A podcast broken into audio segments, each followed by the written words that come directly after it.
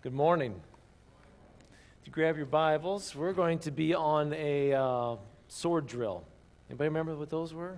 Sword drills? All right. I'm not going to make you put the Bible above your head and say go and start searching, but we are going to go through quite a few scriptures. So if you need a Bible, raise your hand. Some of the guys in the back will bring one to you. Got some back there? Awesome. Okay. While you're grabbing the Bibles, I hope you all had a Merry Christmas. Hope you had a good time together with family and friends. Hope the flu bug and sickness didn't invade all of your homes. I know some families sort of had to deal with that over Christmas. Hope you didn't have too much sugar and too many sweets or too much other stuff that sort of put you in a little holiday comatose stage of, you know what I'm saying. I hope you had an awesome and great Christmas. And as we head into the new year, the same thing this coming week. More celebration, more happiness, more joy, more fun times ahead, so pace yourself, people, okay? You come in the next Sunday morning, like, completely knocked out from all the holiday celebration. We have much to be thankful for, so when we gather here on Sunday morning, we get to celebrate these wonderful events, these holidays, but we get to celebrate even more, as hopefully the video sort of introduced. We celebrate a Savior, not just a child that was born, but a Savior. And I was looking at, this past month, various movies that come across TV, and usually about late at night, sort of settle down, try to watch a movie, fall asleep halfway through it. But there's some Christmas classics that we're on. Some of you, enjoy Elf or Christmas Story or, It's a Wonderful Life, if you want to keep heading back that direction. But the first time the movie with Tim Allen came out, Santa Claus, the first one. I think there's three. Who knows? It's like Home Alone. They just keep building, or Die Hard. They just keep building on, right? It was the very first one in the movie Santa Claus. Tim Allen plays the part of Scott Calvin, okay? He's a divorced husband. His son gets together on Christmas Eve, and they spend some time together, but they find Santa on their roof. So he goes outside, and I guess he sort of scares Santa, and Santa falls off the roof. And he goes over, and Scott finds a note in his suit, and the reindeer up on the roof, and his son hops up on the sleigh, so he grabs the Santa's outfit that's laying there. And next thing you know, basically, Scott inherits Santa's position. Okay. A natural fit, same initials, right? Scott Calvin, Santa Claus, SC, right? Okay. Well, that very night, Scott travels all over the world delivering gifts and toys, and he ends up at the North Pole at the end of the night. And here he discovers he's the new Santa Claus. This is your new identity. He did not accept that new identity. He wakes up the next morning back home, business as usual. Life goes on. Whatever happened last night, it must have been just a dream, right? But his son says, no, Dad, you're the real Santa Claus. You're the real deal. Dad's like, no, I'm not. I'm not going to believe this new identity, right? But suddenly, Scott's appearance begins to change. All of a sudden, he starts gaining some weight, and his physical identities, along with the weight and a beard, and his hair turns gray, and even chuckles a little bit like Santa. But in part of the movie, as it goes along, it's sort of humorous as you watch, but there's a place where it takes a turn in the movie. It's this point in time that Scott Calvin realizes who he is in the movie, right? He didn't get it, so he didn't believe it. And as a result of that, he didn't live it. Let me say it again. He didn't get it, so he didn't believe it. Therefore, he didn't live it. Remember that phrase, okay? So finally, he's sort of looking into this snowball, sort of a crystal ball, but he looks in the snowball, and he realizes, I am the true Santa Claus. Something he probably knew inside, yet he refused to acknowledge. So from this point on in the movie, he gets it, he starts to believe it, and now he starts living it out. He lives out this new identity that he has. Now, I like this part of the movie just because it reminded me a lot of my faith, and I'll explain why. Because it was all about identity. See, Scott Calvin in the movie, his new identity was Santa Claus. But again, he didn't get it, he didn't believe it, so he didn't live it out. But once he understood his true identity, once he got it, He started to believe it, and he started to live it. Let me ask you about your faith in Jesus Christ. Do you get it? Do you believe it? Are you living it out? If you're a believer in Jesus Christ, you have a new identity. Do you get it? Do you believe it? Do you live it out? I want to make sure that's crystal clear as we head into this new year. It took me back to many years ago, and I'll just say this about myself, okay? You see, I'm Rex Stump. I was born in Indiana. I have 4 brothers, 1 sister, father, and a mother. I asked Jesus into my life when I was about 7 years old. I was baptized soon after that in my church, and then it wasn't until 8th grade when I went to a camp that I finally started to understand a little bit more about faith. Even though I grew up in the church, Sunday morning, Sunday night, Wednesday night, missionary conferences, whatever it was, the doors were open and we were there. Grandpa was a pastor for 60 years. Dad was an elder, a deacon. He was, a trustee. Whatever, he got done serving one term. He went into another term somewhere else in the church, volunteering. Mom was a Sunday school teacher, Sunday school superintendent for years. I mean, that's just what we did. Awana, yep, we all served in Awana. We all were part of Awana. Whatever was going on, we were there. But it wasn't until I got to college that I got it, that I believed it, that I started living out my identity. It wasn't until I got to college that I understood this is what it means to be a Christian, okay? For almost my whole life, I never really knew what it was to actually be a Christian. See, I knew what it was to be a good old Baptist boy. I got that. I got that one down really good, okay? And it wasn't until somebody said, "Who are you?" Down inside, who are you? That I began to search and ask questions.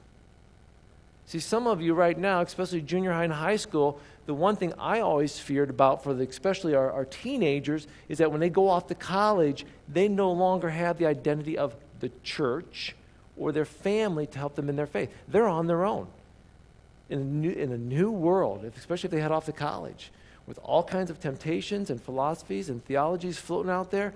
What do they believe? I'm telling you right now, what's out there is a lot different than what we believe when we come together. And so I have to ask those questions, who am I?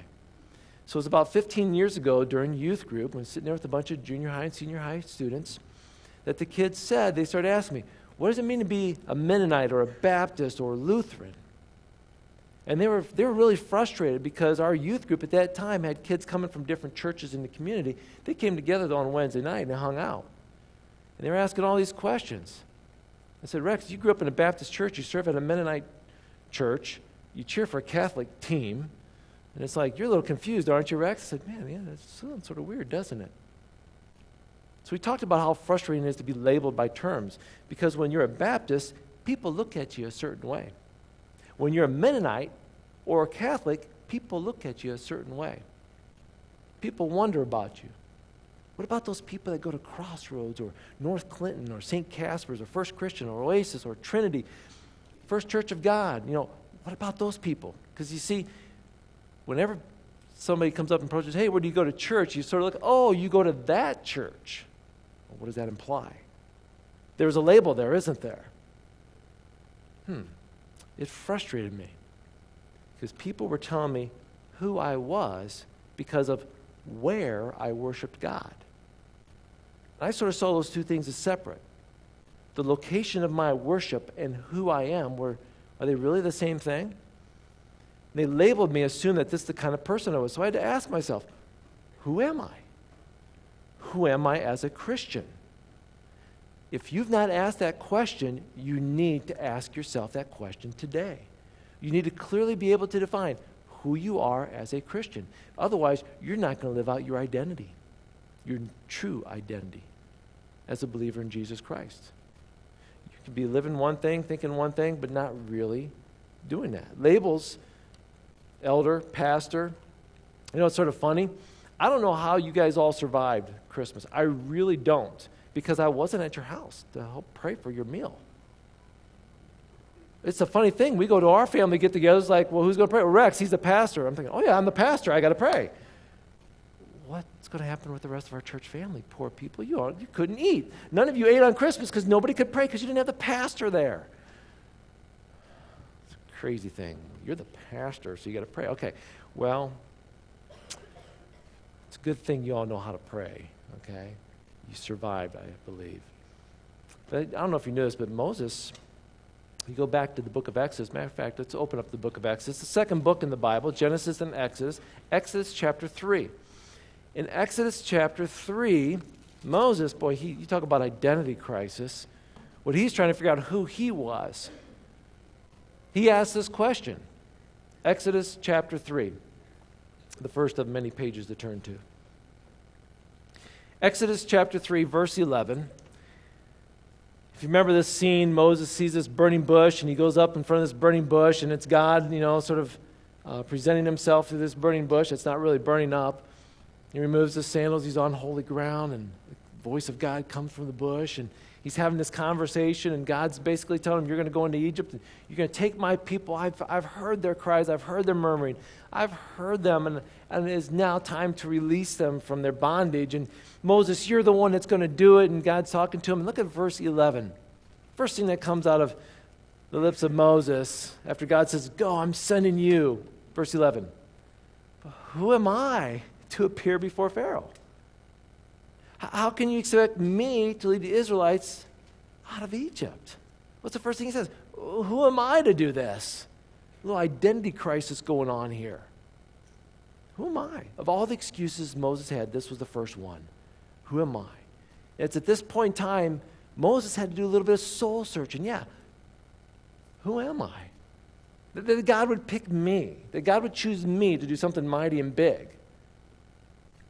It was at this point in time in my life that I started doing some soul searching too, because it was in college. I really loved the character of Moses, who he is, who he was, and his leadership.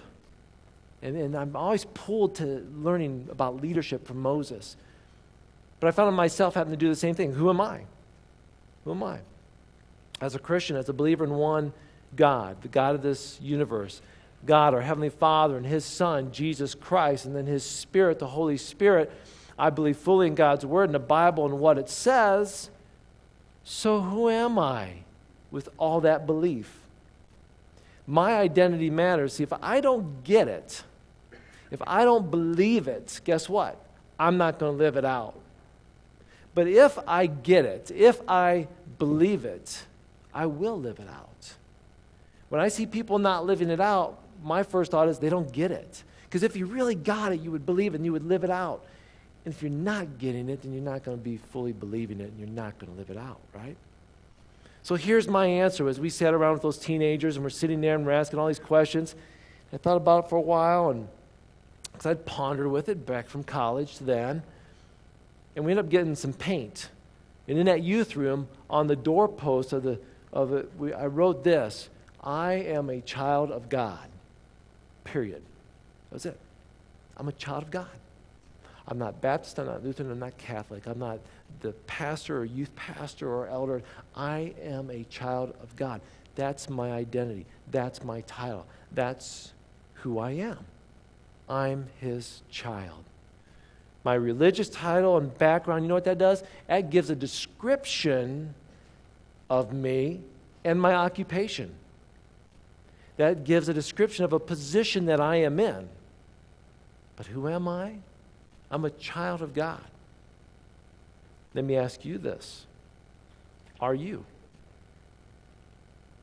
Can you answer that the same way? Are you a child of God? Can you answer that? If someone were to ask you, who are you? What do you believe? How do you reply? Well, I go to True North. No, that's the location of your worship. That's a part of body believers that you associate yourself with and worship. But who are you? Do you realize that you've been adopted into an incredible family? You know, the Winsinks understand adoption immensely, don't you? There's others in you that understand adoption. It's pretty incredible. My nephew, his wife has a sister, and I didn't know this till just recently, and her sister was adopted in her family when she was really little, and she's deaf, so she needs sign language to communicate. You know, the amazing thing is, as I watched them at our get-together this past week, as she would sign, and I can't even do it, so I don't even know why I'm using my hands. I have no clue, okay? I watched her sign to her sister, and it was really neat. And then I looked at my nephew. I didn't think he could write. But anyway, he started to do some sign language with her as well. And I was like, how long have you known how to sign? A few years. I'm not really good at it. And then I asked his wife, I said, how long have you been signing? Well, ever since we adopted her, I started to learn. And now she's a teenager, okay? And so she's been signing for 10, 12 years, okay? And she said, but here's the sad part that really hurt, okay? Her parents had adopted her, basically adopted her and then shipped her off to a school for the deaf. They've never learned sign language. Parents that adopted this little girl don't even communicate with her. That doesn't make sense to me. That's not love. But I'm watching a sister communicate out of love. And this is the way our family works. So like my mom and dad, who, you know, they welcome everybody in, so even she was just coming for the day, they go to the bank and whatever money they're giving to the other grandkids, they give to her too. Just welcome her in like she's part of the family. And I'm sitting there going, that's adoption. I don't know you, but today I'm bringing you into my family, and I'm going to treat you just like my child. And that was a better picture, I thought, of adoption than the actual adoption that took place in their family. Turn with me to the book of Ephesians. That's in the New Testament now, okay? Go past Matthew, Mark, Luke, and John, Acts and Romans.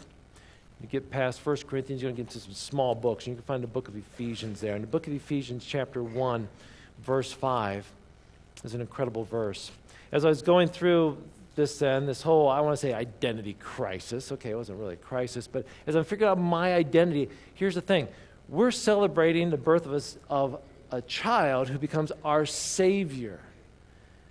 I can truly say He is my Savior, and if He's my Savior, I need to understand who I am in relation to Jesus Christ, the one who has saved me, and I want you to understand that too, because as we move into January in the next sermon series that we get into, we're going to sort of explore what it's like for Jesus to walk in our life. Ephesians chapter 1, verse 5 says this. God decided it in advance, okay? Listen, His unchanging plan, I love that, has always been to adopt us into His family. That was God's plan from the start. I want to adopt you into my family by bringing us to Himself through Jesus Christ. There's no way we can be a part of God's family without Jesus Christ. If Jesus Christ is not born, we're not adopted into the family. We're adopted through Jesus Christ. This is what He wanted to do. Did you see that last part of the verse? This is what He wanted to do because it brought Him great pleasure. You know, we can think of all kinds of things that we experience and we say, oh, that's so pleasurable. I love it. Pleasure is a good feeling, right? That's why it's pleasurable. You know what's pleasurable to God? Adopting us into His family. Imagine that. Not only am I a child of God, I'm completely forgiven. Not only am I being adopted into His family, I'm completely forgiven when I accept that. Look with me now to the book of Colossians. So you're in Ephesians. Move forward in your Bible, past Philippians, and to Colossians. Colossians chapter 1, verses 13 and 14 says this, for He's rescued us from the one who rules in the kingdom of darkness. He's brought us into the kingdom of His dear Son. God has purchased our freedom with His blood and forgiven all of our sins. He's rescued us. He's purchased our freedom. He's forgiven our sins. If you think about this, that whole purchasing thing, that's a releasing affected by payment of ransom. So for all of you that love those crazy movies, action movies, okay? You've been kidnapped by Satan, and Jesus is going to pay the ransom to free you. That helps put it into better picture. Jesus pays that ransom not with a lot of money, but with His life, so that you could be free, so you could be rescued, so you can be forgiven, released from bondage and imprisonment, forgiveness or pardon of sins. That's letting them go as if they've never been committed. So not only am I adopted by God through Jesus Christ, he also forgives me. He's rescued me with a ransom that I couldn't pay. Colossians 1:27. Move forward a few verses. Look at verse 27.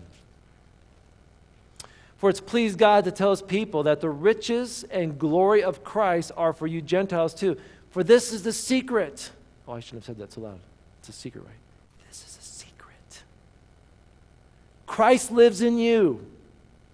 And this is your assurance that you will share in his glory. I love this. God wanted to know the riches of his glories for the Gentiles too. Not just for the Jews, but for Gentiles, for everybody, okay? And this is the secret. Christ lives in you.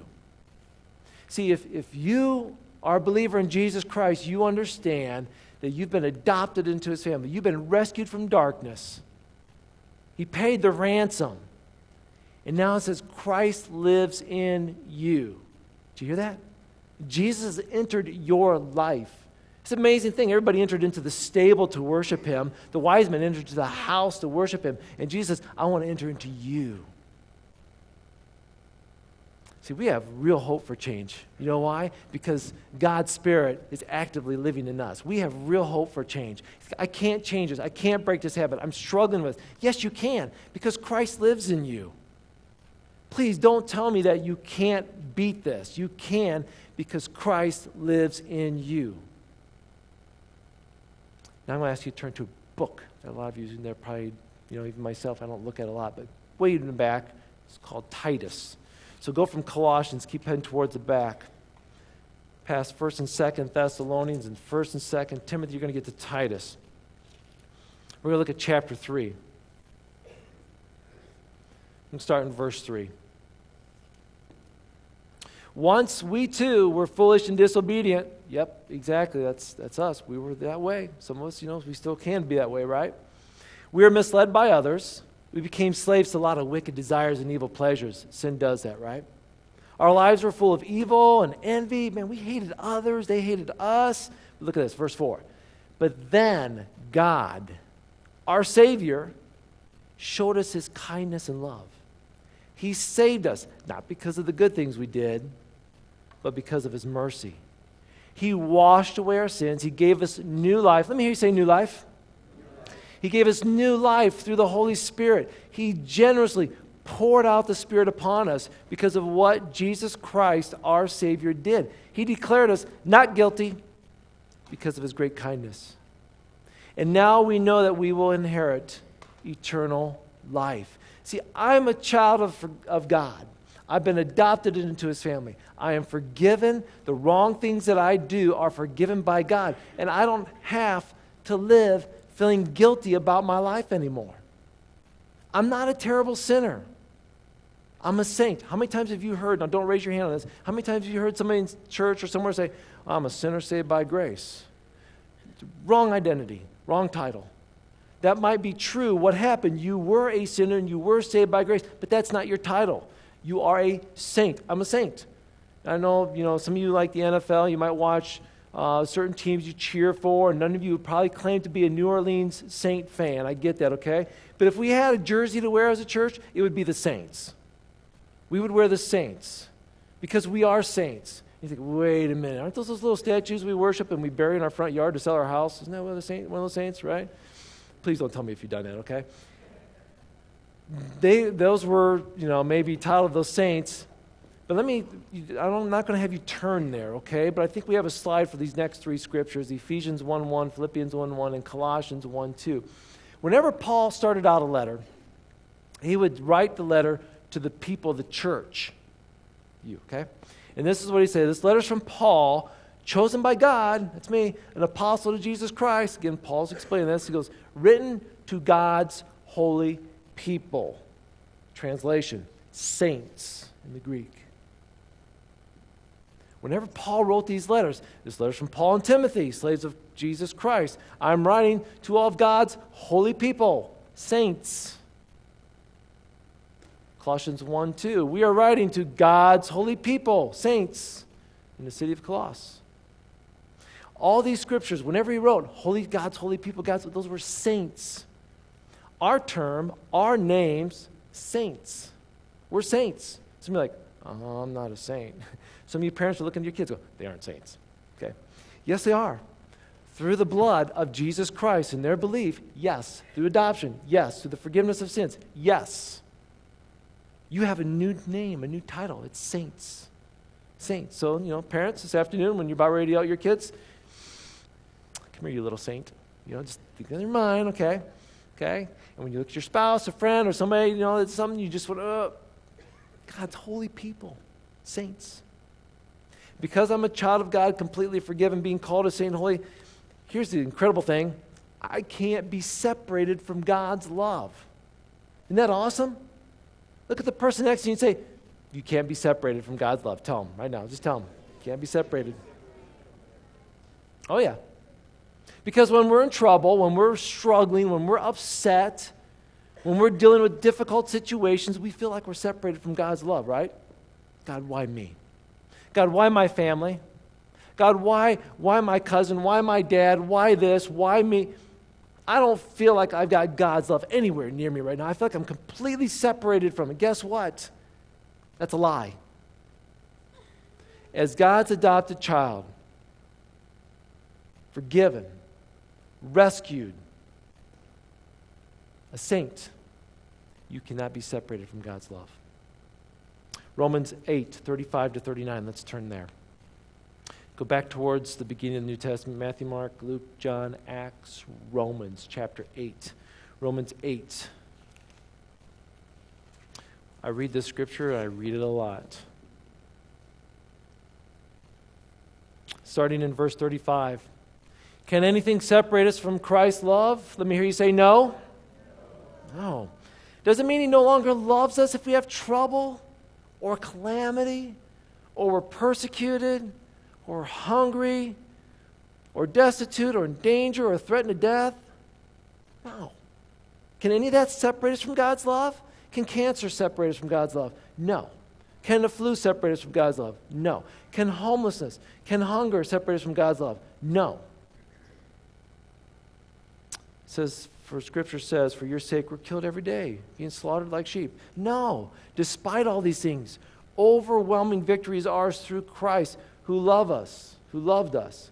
And I'm convinced that nothing can ever separate us from God's love. Neither death nor life, neither angels nor demons, neither our fears about today or our worries about tomorrow. Not even the powers of hell can separate us from God's love. Not the powers in the sky above or the earth below. Indeed, nothing in all creation will be able to separate us from the love of God that's revealed in Christ our Lord. See, I am now free from the grip of sin. I have new power to live for, God living in me. Galatians 2:20 says, my old self was crucified with Christ. I no longer live. It is Christ who lives in me. Let me hear you say, Christ lives in me. So I live now in this earthly body by trusting Jesus Christ, the Son of God, who loved me and gave himself for me. Galatians 2:20. I have new power to live for God because Christ lives in me. Not only that, you know what God does with us when we surrender our lives to him? He takes out that old, stubborn, stony heart of ours and just replaces it. Pretty cool. Ezekiel chapter 36:26 says this, I will give you a new heart. I'll put a new spirit in you. I'll take out your stony, stubborn heart and give you a tender, responsive heart. We've all had heart transplants. Isn't that amazing? So if you know somebody that's had a heart transplant, they've actually probably had two. And you've had one, even though you didn't realize it.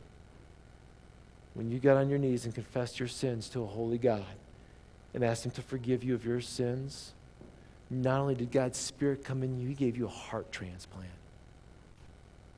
He gave you a new heart. I have a new identity. I'm a child of God. I'm not Pastor Rex Stump. I'm not Area Director Rex Stump. I'm not Mr. Stump. I'm a child of God. Those are all names to help describe who I am. I get that. But you want to know who I am? I'm a child of God. When you look on the front of your bulletins, there's a verse there. John chapter 1, verse 12. That'd be the next verse I'd tell you to turn. So you can turn there in your Bible, or you can look at the front of your bulletin. But it says, yet to all who received him, to those who believe in his name, he gave the right to become children of God. It's Christmas time. At Christmas time, a lot of us got to receive things. To receive means to take, to choose. It also means to admit, not to reject. Oh, no, I can't take that. No, I can't take that. No, you don't receive it. Receive it. Yet to all who receive, accept, take, choose Jesus Christ, and believe in his name, he gives the right now to become children of God. You're a child of God. I am these things and so much more. And I wanted to share this message with you because when you realize, when I realize who we are in Jesus Christ, when we get it, when we believe it, when we then accept it, we can go live it. You know, in the movie again, Scott Calvin realized that his new identity was real. Once he got it, he started living like Santa Claus. He started having fun. When you get it, who you are as a Christian, as a child of God, it's amazing how you can then live. When I realized I'm a child of God, forgiven, loved, is saying, I will live like a child of God. Again, I'm not just a pastor or Baptist or Mennonite or missionary or whatever. Titles, labels, not my identity. If you have a relationship in here this morning with Jesus Christ, you're a Christian. Okay? You've asked for forgiveness. You've asked Jesus Christ to come into your life. It's time for us to start realizing that, living that way. And one way to live for Jesus Christ as a child of God is, I sort of covered the last 3 weeks, by expecting, by celebrating, by giving. The past few weeks, I've reminded you that Christmas is living with expectation and hope. Christmas is living with celebration and joy. Christmas is living with giving and love. Christmas is living with peace. And you get to put all that into application. See, we have hope. As a child of God, I trust that Jesus is coming back someday. Some days it's like, come anytime, God. I'm ready. There's other days like, I hope it's not today because I'd really like to do this. That's the selfish part of me, okay? But deep down, anytime Jesus wants to come back, bring it. Because it's going to be so much better than where we're at right now. As a child of God, I trust he's coming back. And as a child of God, we have love. I know that nothing can separate me from God's love. Isn't that cool? So next time you mess up or you're doubting where you're at, nothing can separate it from his love. And his spirit lives in you, guess what? So that means his love lives in you. If the spirit of God lives in you and he is love, then love lives within you. So isn't it much easier to think about how you can go love others now? One evening, just before the great Broadway musical, South Pacific, the actress, the singer, the musical star, Mary Martin was going to go on stage, and she was sort of backstage, and somebody came in, they handed a note to her. It was from Oscar Hammerstein. He was the show's lyricist, and he basically was at the moment on his deathbed. And he'd written a note to Mary, who's about ready to go on stage, and sort of knowing this was my production, and I hope she does well. And this is what the note read. Dear Mary, a bell's not a bell till you ring it.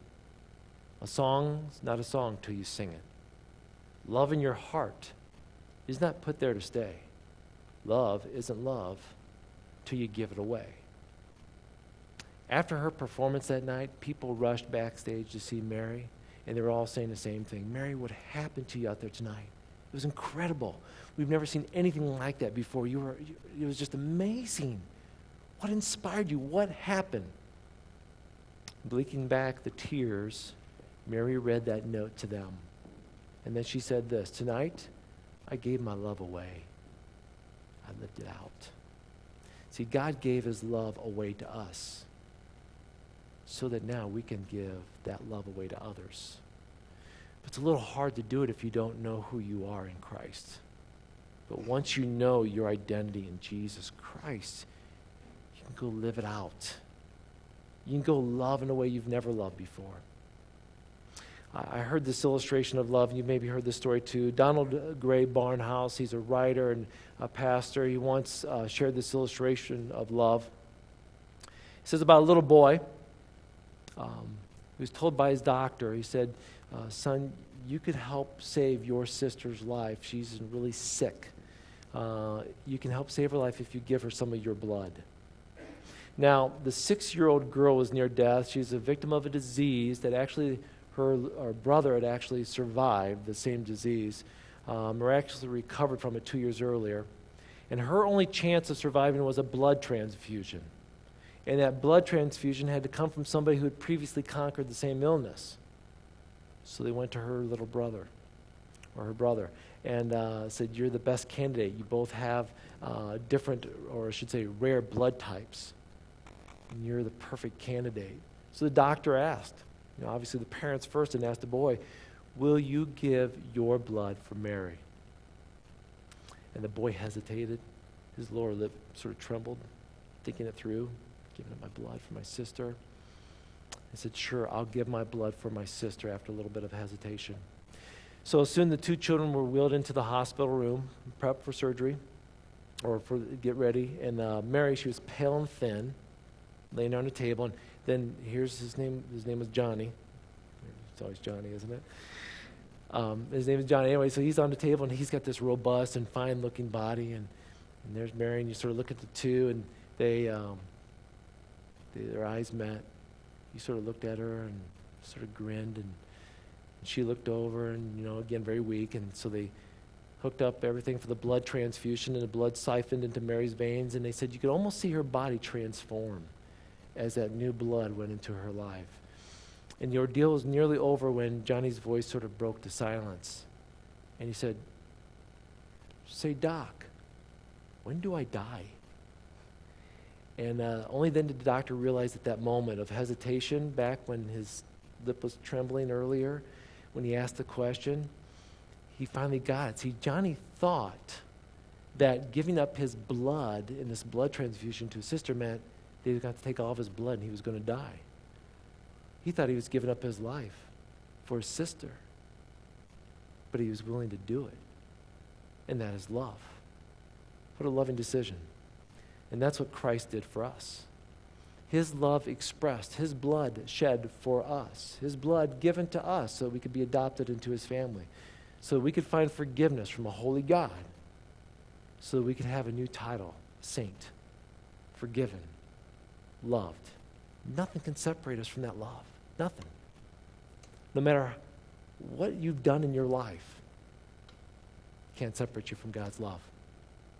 And now that love, as you've confessed in your heart to a holy God and asked for forgiveness and asked him to come into your life to be a Savior, that Savior lives in you so that you can love in a way that you can't love on your own. Only by the power of mighty God working through you, can you love the way we need to love? Get it. Receive it. And go live it. That's your identity. I want you to know your identity. If you don't know who you are spiritually this morning, I hope and pray that that has been laid out now. If you've never asked Christ into your life, if you've never asked for forgiveness, if you've never said, God, I've messed up in my life, forgive me. Come into my life. Be the Savior of my life. I believe in you. I trust you. Now's the time to do it. Live out your new identity. As we get going in January in this next sermon series, I'm excited about talking about how we live out this new identity in Christ. Would you please stand with me as we pray?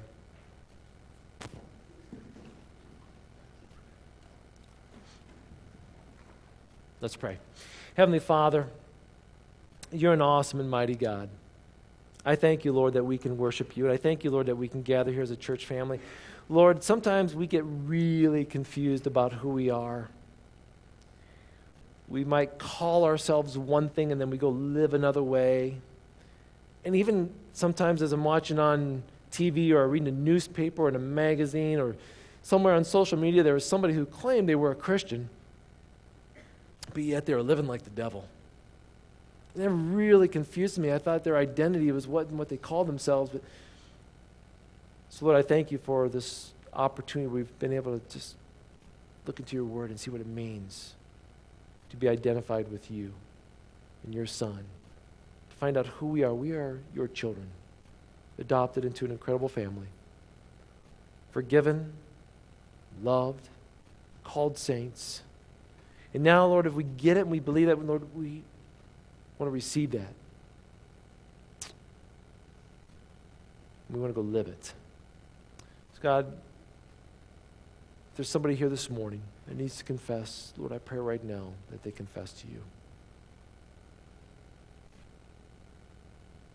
And for those of us in here that maybe we've already done this, we already believe all this, maybe now's a good time just to think, all right, God, where did I mess up this week? I need to get things right with you. We can pray that to you right now. Lord, forgive us of our sins. Forgive us of the things we've done that have really offended you and hurt others. Lord, we believe in you. We trust you to be our Savior. We know, Lord, that nothing can separate us from your love. Lord, help us now as we get it and believe it. Help us go live it. Help us live out this new identity in you. Lord, we love you and thank you for this day. In thy precious name we pray.